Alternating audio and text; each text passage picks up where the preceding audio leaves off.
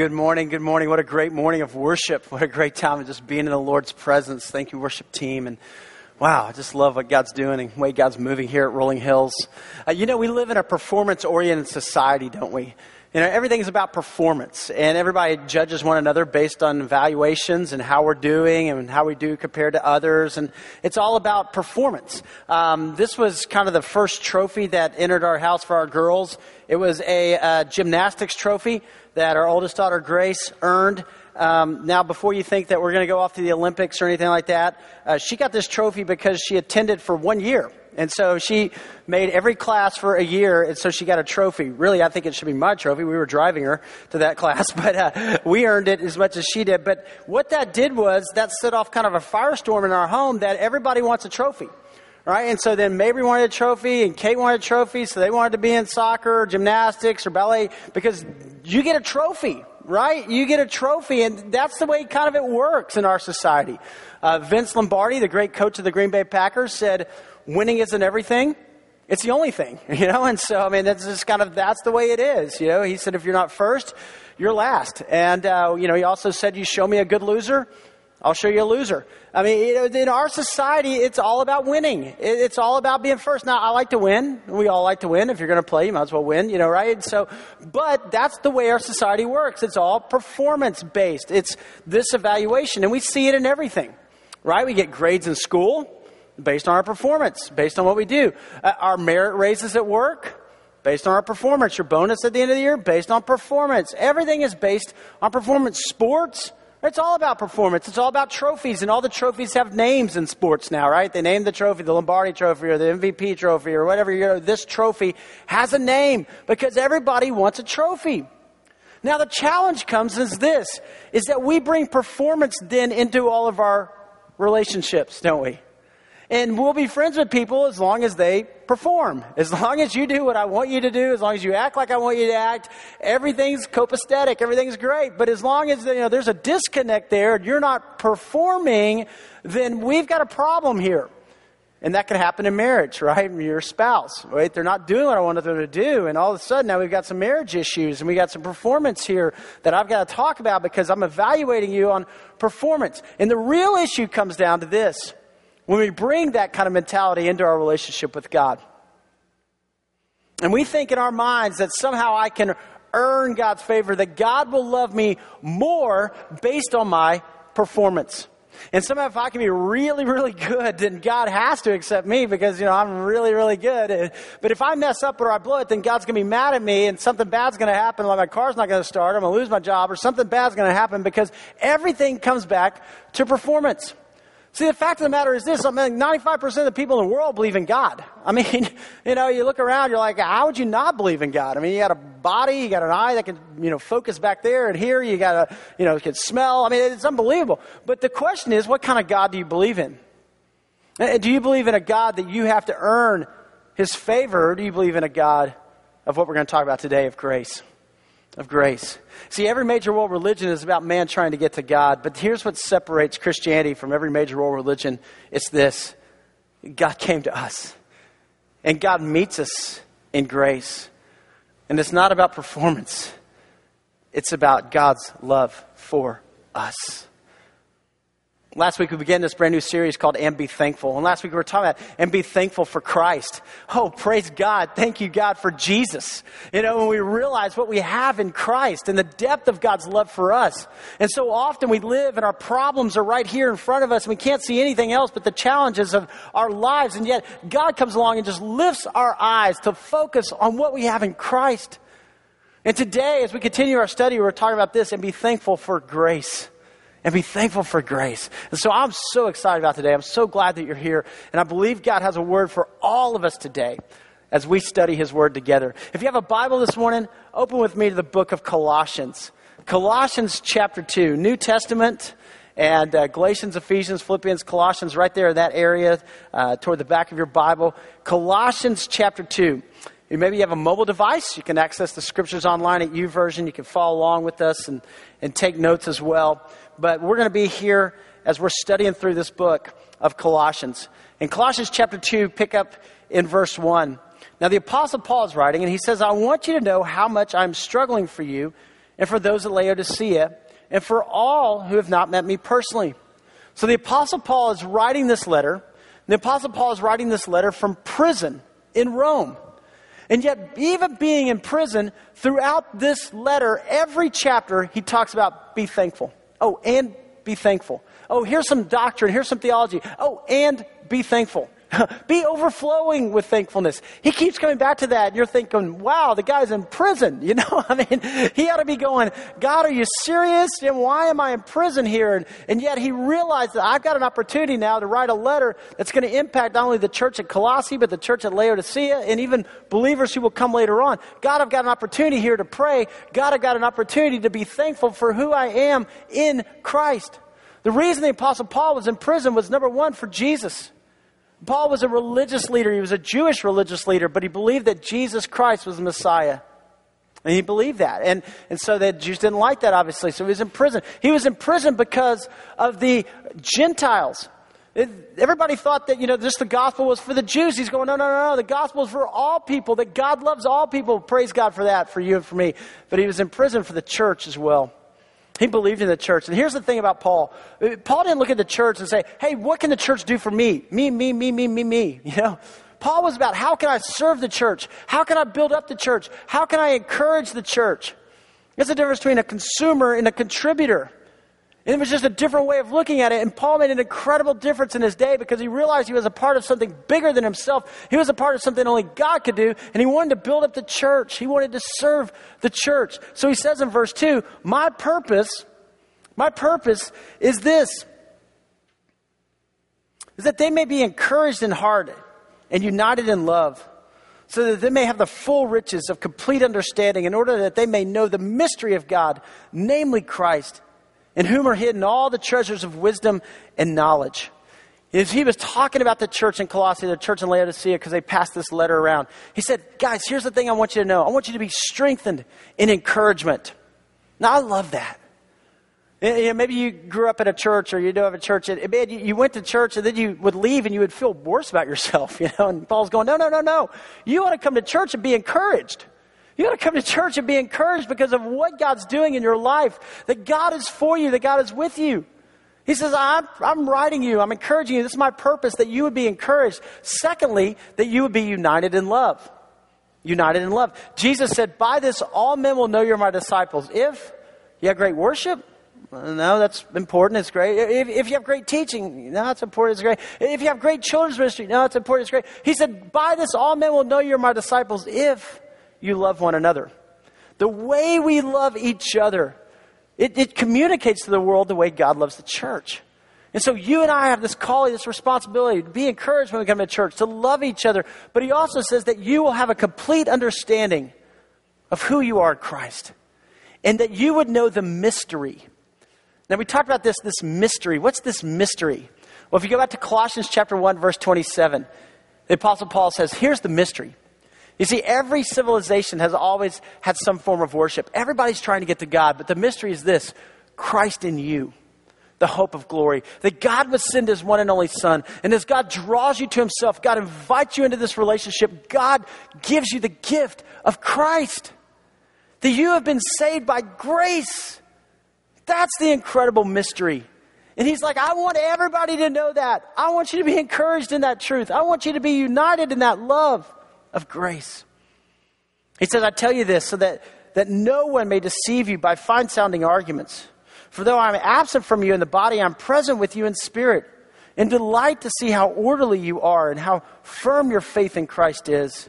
And then look at verse 6. So then, just as you receive Christ Jesus as Lord, continue to live in him, rooted and built up in him, strengthened in the faith as you were taught, and overflowing with what?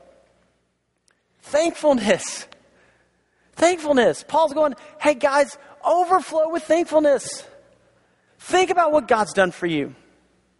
Being thankful for what you've received in Christ. Being thankful for what you've received in Christ. Now, what is that? It's grace. And what is grace? What is grace? Some people have defined grace as this God's unmerited favor. You know, that in Christ we receive something we didn't deserve. Yeah, which is right. Uh, some people have defined it as an acronym. Grace is God's riches at Christ's expense. So true. God's riches at Christ's expense. Ephesians 2 8 9 says, It is by grace that you are saved through faith. It is a gift of God, not by works, lest no man should boast. And so when you talk about grace, you realize that it's not about works. It's not about accomplishment. It's not about what we have done. It's about what He's done for us. Grace is something that we receive. Grace is something that we can't earn, but that God gives to us. And here's the incredible truth. If grace is something we can't earn, then grace is something we can't lose. Grace is not based on what we do. Grace is based on the love of God in Christ. And the Apostle Paul was just overflowing with thankfulness to say, guys, look what you have in Christ. That God loves you. That God cares about you. And that's why he was so passionate about this. And he comes along and he says, Hey, look, see, see to it that no one takes you captive through hollow and deceptive philosophy, which depends on human tradition and the basic principles of this world rather than on Christ. Hollow philosophy, basic principles of this world, what is that? Evaluation, performance. But we see it spills over into every major world religion, right? I mean, you get what you deserve karma, right? If you're really, really good, then you reincarnated as something really, really good. I mean, it depends on what you do here. And yet Christianity is so anti that. And so Paul's going, hey, don't get caught up in the hollow philosophies of this world and make your relationship with God back to performance. Realize what you have, that God is a God of grace. That we're never going to be good enough to get to God. Mother Teresa never thought she'd be good enough. Billy Graham never thought he was going to be good enough. All of us realize I've sinned. I've blown it. I've messed up. We all have. And I stand in need of grace. And the great news, the incredible news, the unfathomable news is that the God of this universe, even when we were dead in our sins and our transgressions, He came to us. And He met us in our failures. He met us in our mistakes. He didn't say, Well, sorry, you're out. You've blown it. He said, I love you so much that I'm giving my son. A lot of people think about God, and they think when God thinks about them, God's kind of running this whole, you know, mental, uh, you know, video of their life. And God's kind of looking back over their life going, whoa, wow, blew that one. Wow, man, you blew, blew that one, blew that one. And Paul's going, no, no, no, no, no, no, no. That's performance. When God looks at you, God sees Christ. That's the mystery. Christ in you, the hope of glory. When God looks at you, he sees redemption. When God looks at you, he sees someone that he loves. What do you think God thinks about you? What do you think God thinks about you? Do you think he thinks, oh, well, they're not good enough, or oh, well, they make too many mistakes, or oh, well, they're, they're never going to be all that I wanted them to be? Or do you think God's going, I love you? I believe in you. You, you, you're going to do great things. I am for you. Do you think God loves you? Because he does. And Paul's going, don't let this worldly philosophy come back into your relationship with God. Rest. Live. Believe. The grace that covers you is enough. That God is for you. And if God is for you, who can be against you? He says, For in Christ, all the fullness of the deity, right? Capital D, deity, that's God. Christ is fully God, fully man, lives in bodily form. And you have been given fullness in Christ, who is the head over every power and authority. In him you were also circumcised in the putting off of the sinful nature, not with a circumcision done by the hands of men, but with a circumcision done by Christ, having been buried with him in baptism and being raised with him through your faith in the power of God who raised him from the dead. So Apostle Paul goes, listen, if you go back in the Old Testament, there was circumcision and there was the law, and, the, and, circumcision was that covenant relationship with God. He goes, but now Christ has come, and, and there's a new covenant. And it's the covenant of a relationship, it's the covenant of love, and that you have a relationship with God. And baptism is that outward expression. Baptism is that identification with Christ. You're dying to your old way of life, going under the water, right? You're being raised to walk in a new life, a new life in Christ. That's the beautiful picture of baptism. And, and some of you, God's been speaking to you about being baptized. And after you've accepted Jesus Christ, as God draws you to Himself, there's that next step of following Him in believer's baptism. And some people are like, ah, I don't know about that, right? I mean, I mean, after every, in front of everybody, being baptized. And yet, you know, we'll take a bucket of cold water and dump it on our head for a good cause. I mean, I did it, right? We all do that. It's okay. But, but then when it comes to baptism, we're like, I don't know about that. And God's going, this is that covenant relationship of following me. I love you. I care about you. It's that outward expression of this inward faith. Baptism. Some of you, that's your next step. I, need to follow. I need to trust. I need to make that declaration that Jesus is my Lord. He said, because when you were dead in your sins, and in the uncircumcision of your sinful nature, God made you alive with Christ. How awesome is that? I pray that we would never grow numb to that fact. That when we were dead, when we were helpless, Spiritually, we, we couldn't do anything to earn our way to God. We couldn't be good enough. That God came to us. He made us alive in Christ. And He forgave us all our sins, having canceled the written code with its regulations that was against us and that stood opposed to us. He took it away, nailing it to a cross. And having disarmed the powers and authorities, He made a public spectacle of them, triumphing over them by the cross. Jesus took the cross and he said, Guys, you'll never earn it, so I'll pay it for you. You'll never be good enough, and it's okay. I will pay the price for you. And Jesus lived 33 sinless years, and he died on the cross for us so that we could receive the grace of God, the gift of God, eternal life in Christ. Praise be to God. Therefore, the Apostle Paul says, live in that grace. Live in that grace.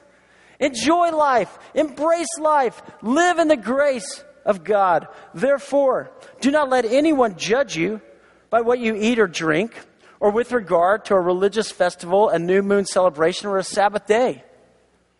How often do we do that, right?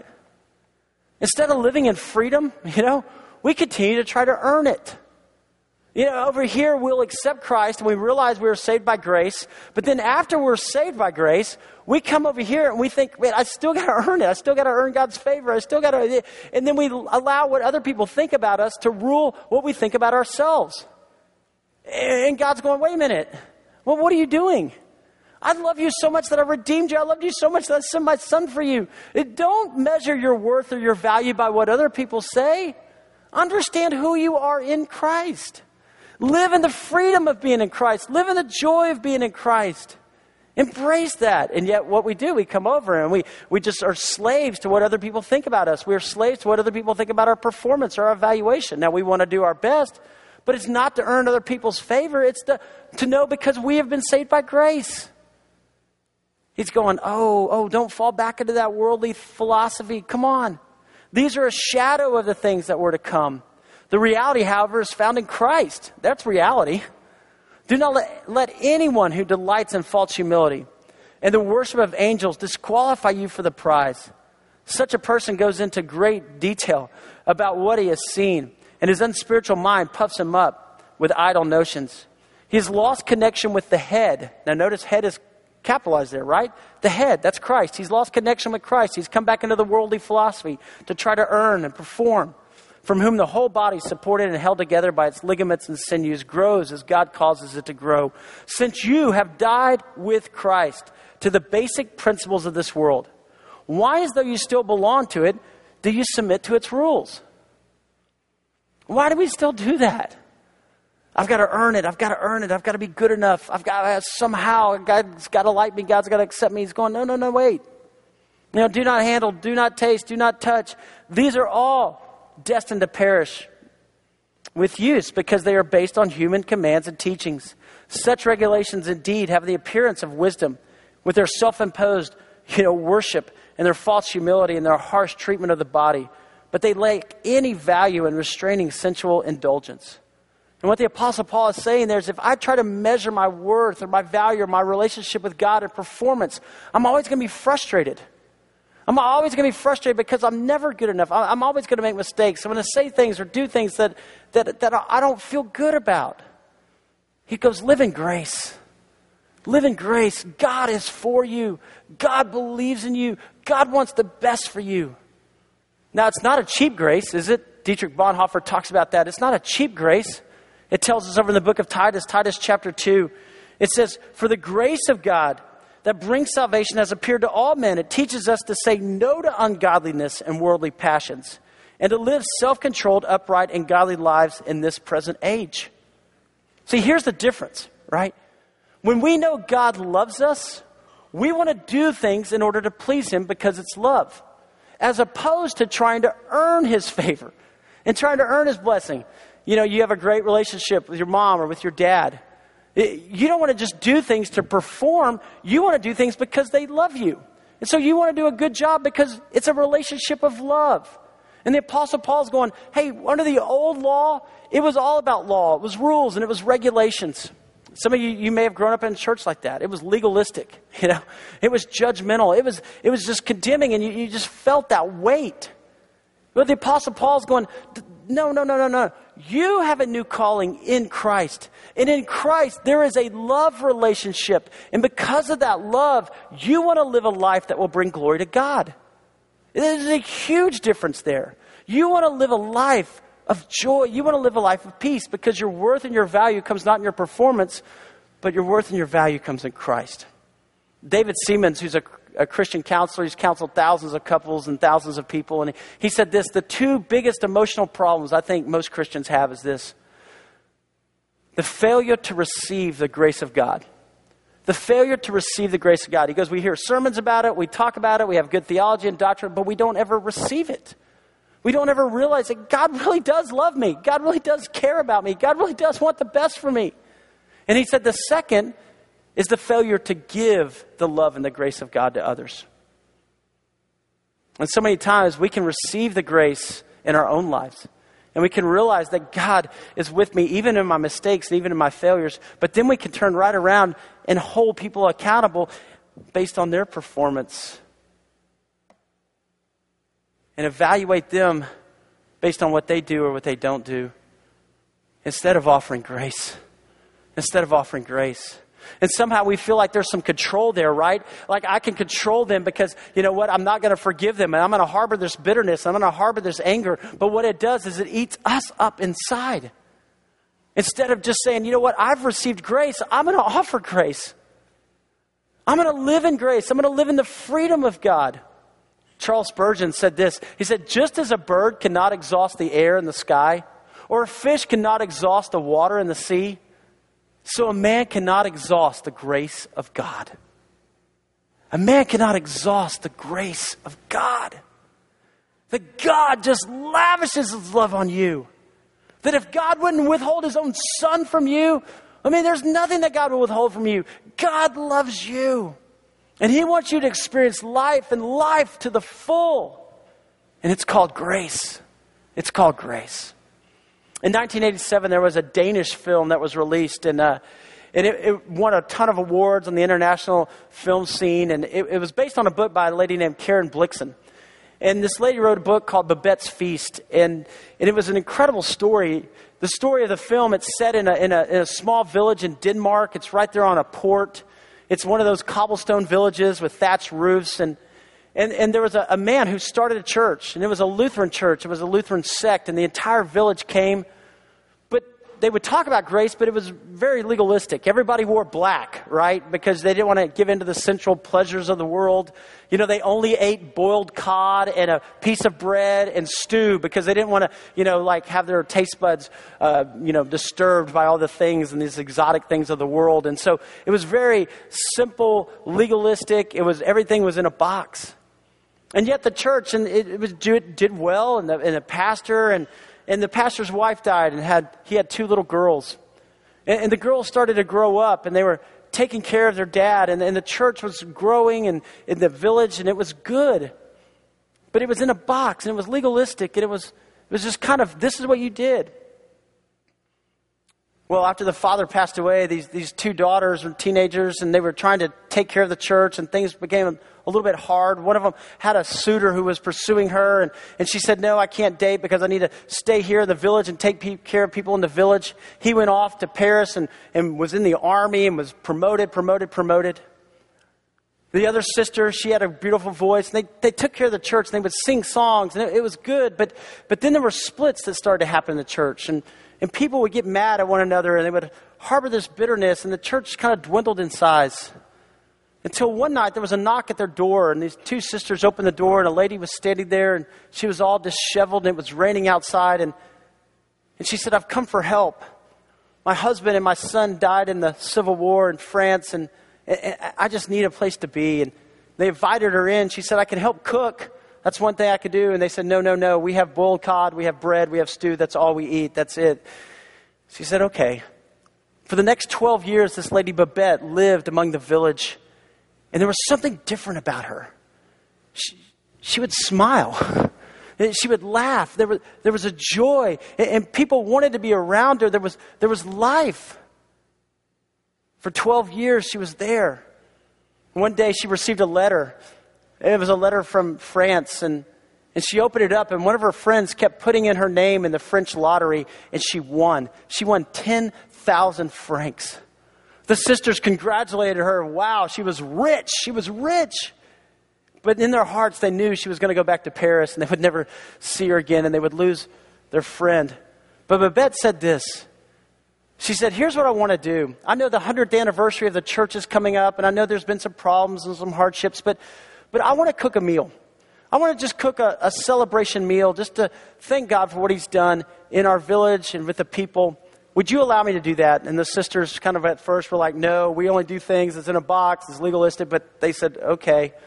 And she said, I need you to move out of the house because I'm taking over the kitchen, so I need one week of the entire kitchen. And Babette started to cook. And the villagers were so surprised as ships were pulling into the port, and off the ships were coming wheelbarrows of fresh vegetables and fresh fruits. Cows were being led down, and, and there was even a giant tortoise that they were bringing into the house. And people were like, What is going on? This witch's brew, and what's happening there is she's in there cooking. But the night of the feast came, and they all gathered in this little church. And there was fine china that she had brought in and stemware, and, and, everything was perfect. The general who was in Paris had come back to be there for the celebration. And Babette started to bring it out. She brought champagne and she brought out wine. And the general looked and said, This is the nicest champagne I've ever seen in my life. This is the nicest wine I've ever seen. And, the people were just taken back. They'd never had anything like this. And then she brought out the appetizers and it was amazing. And, and the general was like, This is unbelievable. I've never even seen this kind of food in anywhere in Paris. And, and then they brought out the salads and, and they brought out, you know, all the soups. And there was tortoise soup and it was amazing. And then the coup de grace, the, the main course came out and the people were in awe. And the general stood up and said, There was one cafe in Paris that was known for the most expensive, the best food in all of Paris, but, but it closed 12 years ago. And there was a, a female chef that nobody knows what happened to her. And Babette stood in the doorway, just kind of smiled. And something happened at that meal. As they brought out the desserts and people were eating, people started to open up and share and forgive and confess and to love. And people were crying and people were praying for one another and people were hugging. And something magical was happening as grace strolled into that village. And as it began to snow outside, the villagers got up from the table and they went outside and they stood and they held hands and they sang worship songs to God and they hugged one another and they praised God for a feast that they could have never afforded. The two sisters turn around to Babette and they know now she's going to head back to Paris after she's done all this because she has all this money. And they walk over and they say, Babette, thank you so much for this meal, but we're so sad. We know you're going to leave us. And then Babette says, Leave you? Where would I go? I spent all 10,000 francs on this one meal for you. Isn't that grace? Isn't that grace? It costs the recipient nothing, it costs the giver everything. Isn't that grace? It's extravagant. It's more than we can even comprehend so many times. It's God loving us, even when we've messed up and blown it. And because God loves us that way, shouldn't we love others that way? About two years ago, my parents, who had lived in the same house in San Antonio, Texas for 40 years, my parents packed up to move here to Nashville. And as they were packing up, they were going through and cleaning out the house and going through and putting all my trophies, right? You know, my basketball and baseball and golf and all went into bags and all went out the door to the trash. and while it was sad because there was a lot of steps that I ran and uh, a lot of balls that I shot, those were incredible memories, but it also reminded me of this that the things of this world go away with this world. But the things of God are eternal. And what's eternal is grace. And you can't earn it, and I can't earn it, but you can't lose it. And once you're a child of God, you're always a child of God. And it's not based on your performance, it's based on His love. And God loves you. And maybe today you've been trying to earn your relationship with God. You've been trying to be so good. And yet today God is saying, Hey, I love you. And I care about you because of what I've done through my son Jesus who paid the price for you. And you will always be mine. Do you know that kind of grace? Do you know that kind of grace? Because I believe this with all my heart. If you and I truly know that kind of grace, we will be overwhelmed with thankfulness. We will be overwhelmed with thankfulness for all the people God's put in our lives, for all the opportunities God's given us, for the gift of His Son, Jesus Christ. And our lives will look forever different because of grace. This morning, my prayer is that grace would just stroll in and maybe catch us unaware but that there's a God who loves you more than you can even imagine. And there's a God who is for you, who wants to pour his love out on you. Will you receive it today? I want to ask you to bow your head and close your eyes just for a moment. Just for a moment. Just between you and God, nobody else. Where are you today? Stirring in your heart and your life, that, that's not me. That's not the church. That's the Spirit of God working in you. God drawing you to Himself. And maybe today, today is a day of salvation where you say, Yes, God. Yes, I receive. Yes, God, I want to be your child. Maybe today you are a child of God. You've received the grace of God. But honestly, if you look at your life, you're not overflowing with thankfulness. The things of this world, the performance has weighted you down. And today you just say, God, I want to live in your grace. God, you're going to take care of me. God, you love me. Or maybe today you've received grace, but, but honestly, in your marriage, or with your kids, or with your roommates, or with the people around you, you're not offering grace. You're holding people to performance standard. And today, God's just saying, hey, because I love you, you love others. Because of what I've done for you, you do for others. Father God, I pray today that we would understand the depth of your love and the depth of your grace.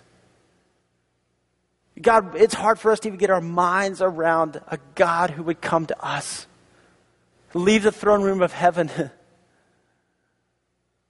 But God, today I pray that you would give us a glimpse. That one day in heaven there will be the wedding feast of the Lamb, and God, it will just blow us away. But for now, give us a glimpse of living in that grace, of being people who are overflowing with thankfulness because of who you are and what you've done for us. God, thank you for today. Thank you for your son Jesus, and thank you for your grace. Father, we love you and we dedicate our lives to you. In the name of Jesus, we pray. Amen. Amen. Amen.